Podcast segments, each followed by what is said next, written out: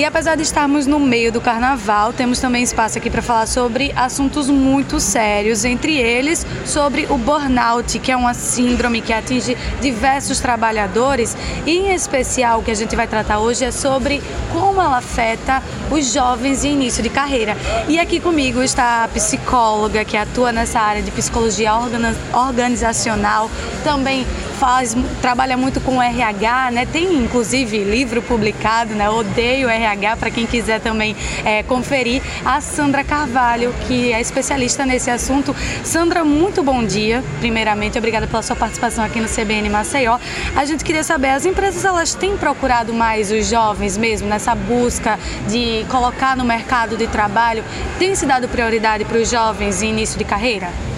Bom dia, Camila. Bom dia a todos os nossos ouvintes da CBN.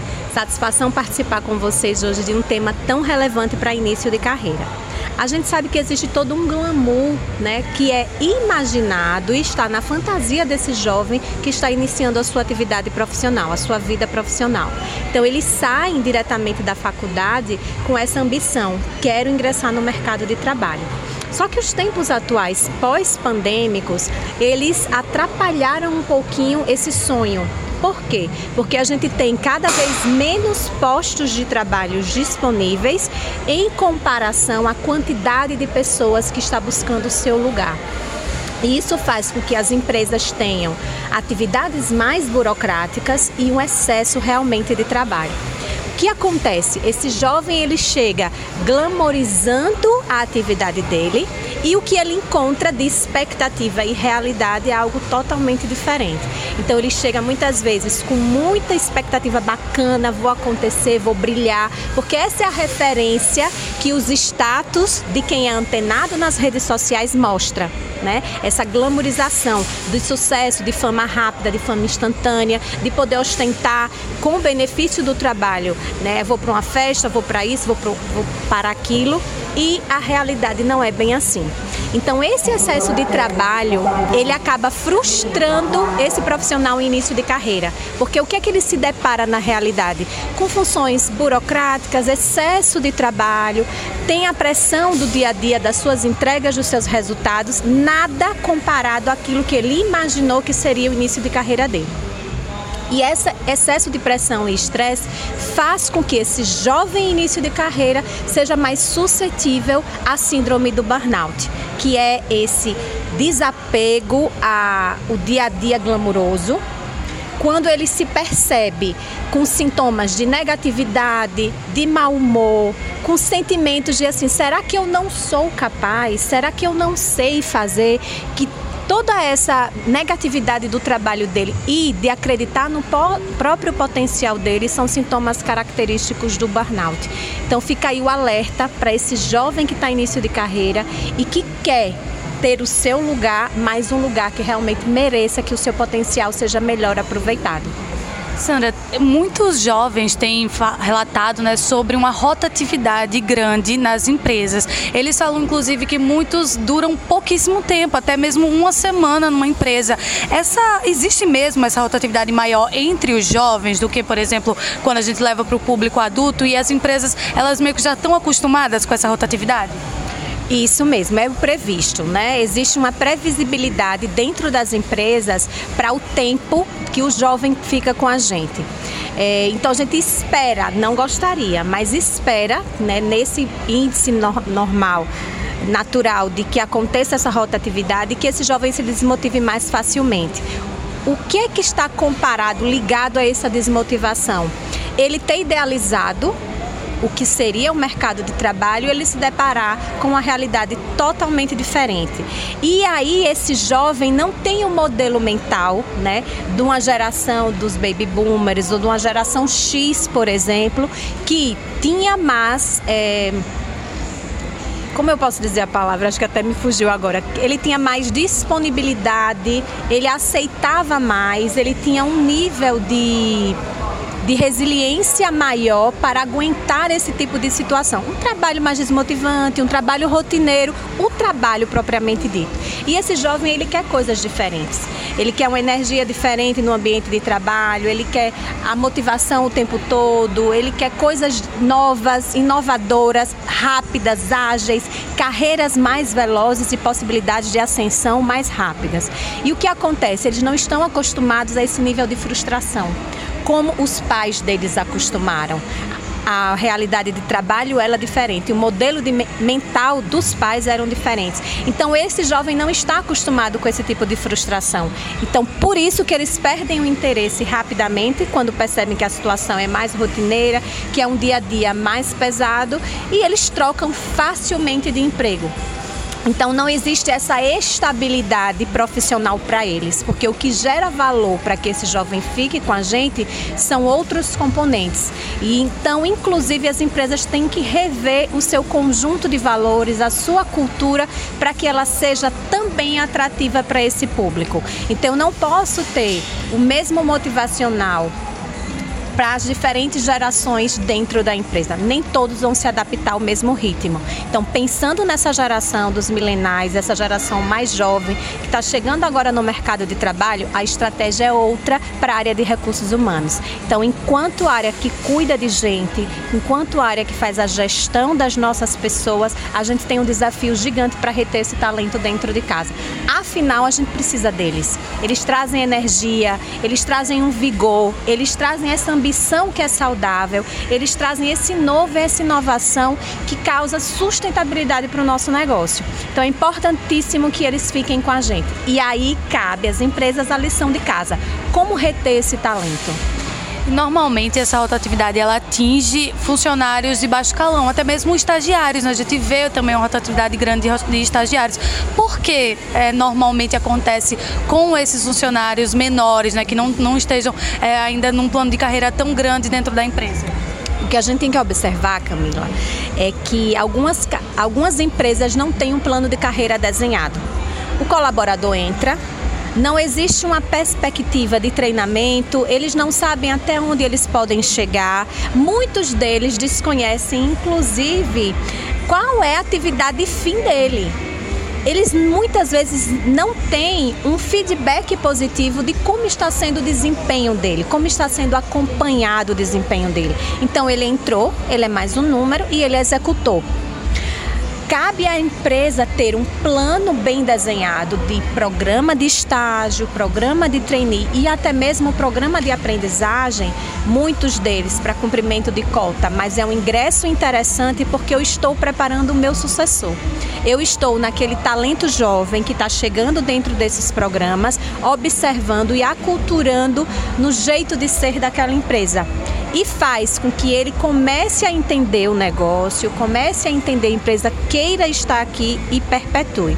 Então, eu acho que grande responsabilidade disso é dentro de casa, é desenhar programas que estejam atrelados às expectativas dele e que mostre efetividade.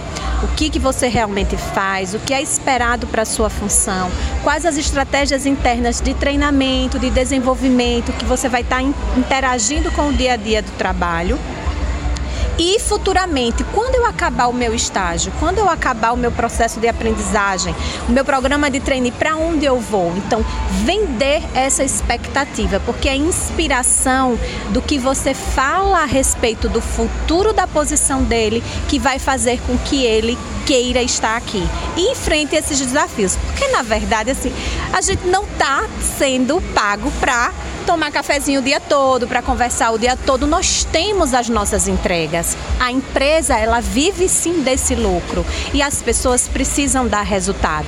Agora, se a gente consegue dizer, olha, o resultado que você está dando e o esforço, a medida do esforço, da tua entrega, da tua produtividade, pode ser feita no ambiente legal, no ambiente que respeite as pessoas, saudáveis, que acredite na saúde emocional dos nossos colaboradores, ambientes felizes é o melhor dos mundos. news. E além disso, tem como essa síndrome, né, o burnout atinge aos jovens. Tem diferença no momento de que ela atinge uma pessoa que está no início de carreira, a alguém que já está ali há mais tempo no trabalho? É, é, é, a consequência dessa síndrome é diferente? Pode ser, a gente pode até dizer que seja um pouco mais é, forte, né? Porque vai ter um impacto maior na vida a, pra, da, da pessoa, né, do jovem. Ele ainda tem muito que viver, muito que trabalhar. A gente pode dizer que ela vai atingir atingir de forma mais forte? É, eu acredito que a síndrome do burnout ela está presente em todas e na maioria das posições hoje, né? É um excesso de trabalho, o estresse, as pressões que acabam acometendo as pessoas e como elas encaram tudo isso faz com que elas tenham reações diferentes. Os sintomas são quase que parecidos: o esgotamento, o sentimento de, de, de ser incapaz, aquela sensação perigosa de você não acreditar que é que consegue realizar determinada tarefa e o emocional impacta no físico. Então eu tenho pessoas com taquicardia, com dificuldades de sono, né, com aquela, aquela sensação da mão gelada, aquele frio na barriga. Então o, o, psicológico ele interfere que o, o, o, emocion, o emocional ele interfere que o nosso físico seja abalado. O que a gente vê dessa diferença, né, na sua pergunta, que a gente vê nessa diferença é o seguinte: o profissional com mais idade, ele aguenta mais tempo. O sintoma existe, o risco existe, o prejuízo existe para ele, mas ele fica por mais tempo. O jovem, é triste quando a gente vê um jovem já com um sintoma assim, né, de desacreditar no próprio potencial e todo o aspecto negativo da síndrome do burnout, mas ele vira a chave mais rápido.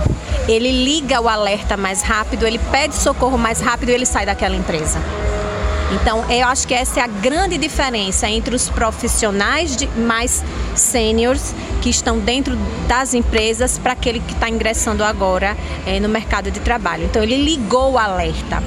Óbvio que fica para a gente o seguinte sentido: o que você vai fazer com isso depois? Eu acho que é a grande questão. Eu senti que eu estou com a síndrome de burnout, li alguma coisa, percebi algumas vezes esses sintomas. As pessoas não têm consciência plena do que se trata, né? Elas precisam realmente de ajuda. Mas se você percebeu que tem alguns sintomas sendo acometidos, gerenciados por um estresse de trabalho, um estresse ocupacional, laboral, o primeiro momento é que você pense: o que é que eu posso fazer com isso? E aí faz a diferença. Para quê? Para que você não caia numa outra armadilha profissional. Você só troque de empresa e o problema persista. Então acho que vale para esse jovem ele pensar e refletir um pouquinho que empresa realmente eu gostaria de trabalhar. Pesquisa postos de trabalho, pesquisa na internet, é, o tipo de empresa, a natureza de negócio, qual é a atividade fim, para que ele não caia numa outra armadilha e só né, empurre aí o problema que já vem com ele.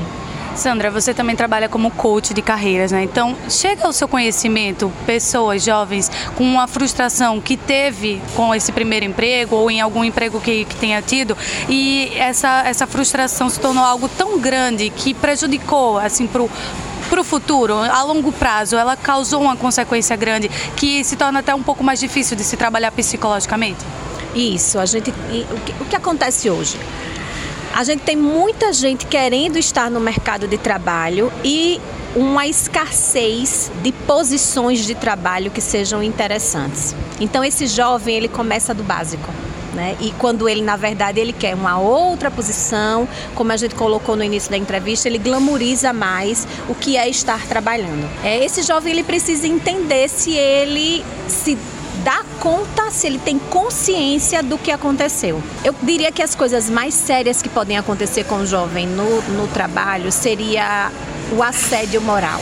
O assédio moral ele causa um dano muito mais severo do que a síndrome de burnout. Eu digo, ouso dizer que a síndrome de burnout ela é o teu alerta que algo não está bem. E se você prestar atenção nesse sintoma, você consegue trabalhá-lo de forma positiva num setting terapêutico, fazendo um processo de aconselhamento de carreira, entendendo mais ou menos e reforçando as tuas competências. E a gente tem muitas técnicas para isso, né? O mercado ele tem muita, muitas técnicas interessantes para levantamento do teu perfil, do teu potencial, para que você se dê conta das suas competências. Então, eu acho que o primeiro ponto de alerta é ele se perceber nessa situação. E a competitividade exacerbada dentro da empresa? Muitos jovens relatam né, que existe uma competitividade, ela grandiosamente, assim, ela atrapalha na dinâmica de trabalho? Eu diria que não. A competitividade ela é saudável em todos os ambientes, né? Desde que a gente é pequeno que existia uma competitividade, né? Desde para você ser concebido já existia uma competitividade. Então ela é salutar. É, gente, eu não percebo muito, né? No cerne do dia a dia do trabalho, que isso venha a ser nocivo. É claro que existem pessoas que exacerbam esse comportamento e eles acabam assim prejudicando um outro colega. Nesse ponto, sim. Mas por que, que essa competitividade ela é saudável? Quando a gente trabalha num programa de estágio, num programa de jovens talentos para uma empresa, a gente tem ali um ranking daqueles que estão fazendo as melhores entregas. A gente tem um ranking deles é, para quando chegar ao final desse período de, de aprendizagem, de trainee, de estagiário, absorver como um profissional. Então é natural que eles saibam que isso existe. É aquela cenourinha do bolo que vai despertar a ambição daquele jovem em ser um pouco mais tolerante com as pressões do dia a dia e dizer é aqui que eu quero construir a minha carreira. Então essa competitividade ela é bacana na medida em que ela é positiva para que te impulsione a entregar melhor. E essa ambição é aqui que eu quero estar. Então ela é vista como saudável dentro das empresas. E os profissionais em início de carreira, eles tendem a aceitar uma, vamos chamar assim, subvalorização mais facilmente? Porque você falou sobre essa glamorização, mas tem gente que também, por necessidade financeira ou de estar dentro do mercado de trabalho, aceita qualquer coisa e o jovem ele é mais fácil de ser persuadido e até de ser explorado, porque as, as empresas tendem a acreditar que eles aguentam mais, né? Porque estão começando agora, são jovens e é, eles tendem a aceitar mais facilmente essa subvalorização? Não, por isso que a rotatividade está tão alta dentro desse público, né? Ele, as empresas gostam dessa questão do jovem pela energia que traz ao negócio, né? O novo é a vivacidade, é ter mais disponibilidade para fazer as coisas, ter mais. Porém, o que acontece? Se ele não entender sentido naquilo que ele faz, ele é diferente da geração que já existe de trabalho dentro da empresa. Ele vai se desmotivar mais fácil, ele vai trocar mesmo. Então, mesmo que tenha ambientes estressantes, eu desconheço alguma empresa que não tenha hoje, né? ambientes com mais pressão pela produtividade, pela entrega, etc. O nível de tolerância daquele jovem é diferente. Então, para que a gente resgate, permaneça e esteja com ele conosco, precisa que faça sentido, que ele consiga enxergar o quão ele é importante para o negócio, que aquilo é uma passagem, que aquilo é uma transição, que ele está dando esse esforço agora, mas ele pretende galgar outras posições dentro da empresa. Para a gente finalizar, é, ainda falando sobre o burnout, como é que a gente quebra esse ciclo e qual é o papel da empresa também nesse combate à síndrome, já que ela perde, né? Porque ela perde o profissional e ela pode vir a perder porque outros podem também desenvolver essa síndrome. Isso. Interessantíssima sua pergunta, Camila. É, existe, claro, né, pessoas mais suscetíveis a esse tipo de situação, né, a esse tipo de sintoma, a, cometerem da síndrome de burnout. Então, a gente, pela psicologia, a gente, o ego mais fragilizado, algum trauma do passado, alguma situação que caracterize que ela mais facilmente se deixará impactar por um cenário mais estressante, mais desafiador de mais pressão. Enquanto empresa, como que a gente combate Existem programas internos que falam de saúde emocional. Então, palestras, tem os meses alusivos a isso, como por exemplo o Janeiro Branco, como por exemplo o Setembro Amarelo. Então, é foco nessas campanhas, mas elas são sazonais. E o que é perene? Perene é a empresa oferecer um serviço de acompanhamento psicoterápico, né? Que isso é feito hoje de forma online, através de plataforma. As pessoas conseguem ter acesso a isso como um benefício dentro dentro da empresa, o que é bacana. E, claro, sabendo que existe pressão, que algo a mais eu consigo fazer para o meu colaborador para que ele se sinta leve? Então tem as paradas do cafezinho, um ambiente leve de trabalho, em que haja respeito, comunicação clara, objetiva, ele sabe do que, é que ele precisa fazer, pacto dos prazos de entrega daquele negócio. Então eu não posso pedir que o meu colaborador entregue uma planilha gigantesca sem eu ter dado tempo para ele para isso. Ah, eu quero para ontem. O para ontem não existe. Então existem gatilhos que são percebidos por alguns profissionais e outros toleram melhor. Então tem esse componente individual da sua própria estrutura emocional, mas existem fatores que a empresa também pode se perceber. Como eu falei, esse cuidado com a saúde emocional e ouvir o teu colaborador, dar espaço para que ele diga eu não consigo entregar essa planilha agora, vamos renegociar prazo. Então esse ambiente mais tranquilo, esse ambiente mais leve, ele vai muito dessas relações pessoais. E o que a gente tem feito e visto bastante acontecer é a preparação do líder. Líderes mais conscientes do seu papel e da sua responsabilidade em cuidar de outras pessoas. Resumindo, uma gestão mais humana. Muito obrigada pela sua participação. Sandra, a gente conversou com a Sandra Carvalho, ela é psicóloga, atua nessa área de recursos humanos, psicologia organizacional, também é coach de carreira e deu aí várias dicas, né? Explicou como é que essa síndrome de burnout tem atingido aos jovens, também sobre essa rotatividade entre as empresas, um assunto muito importante que a gente está tratando aqui no CBN Maceió neste carnaval.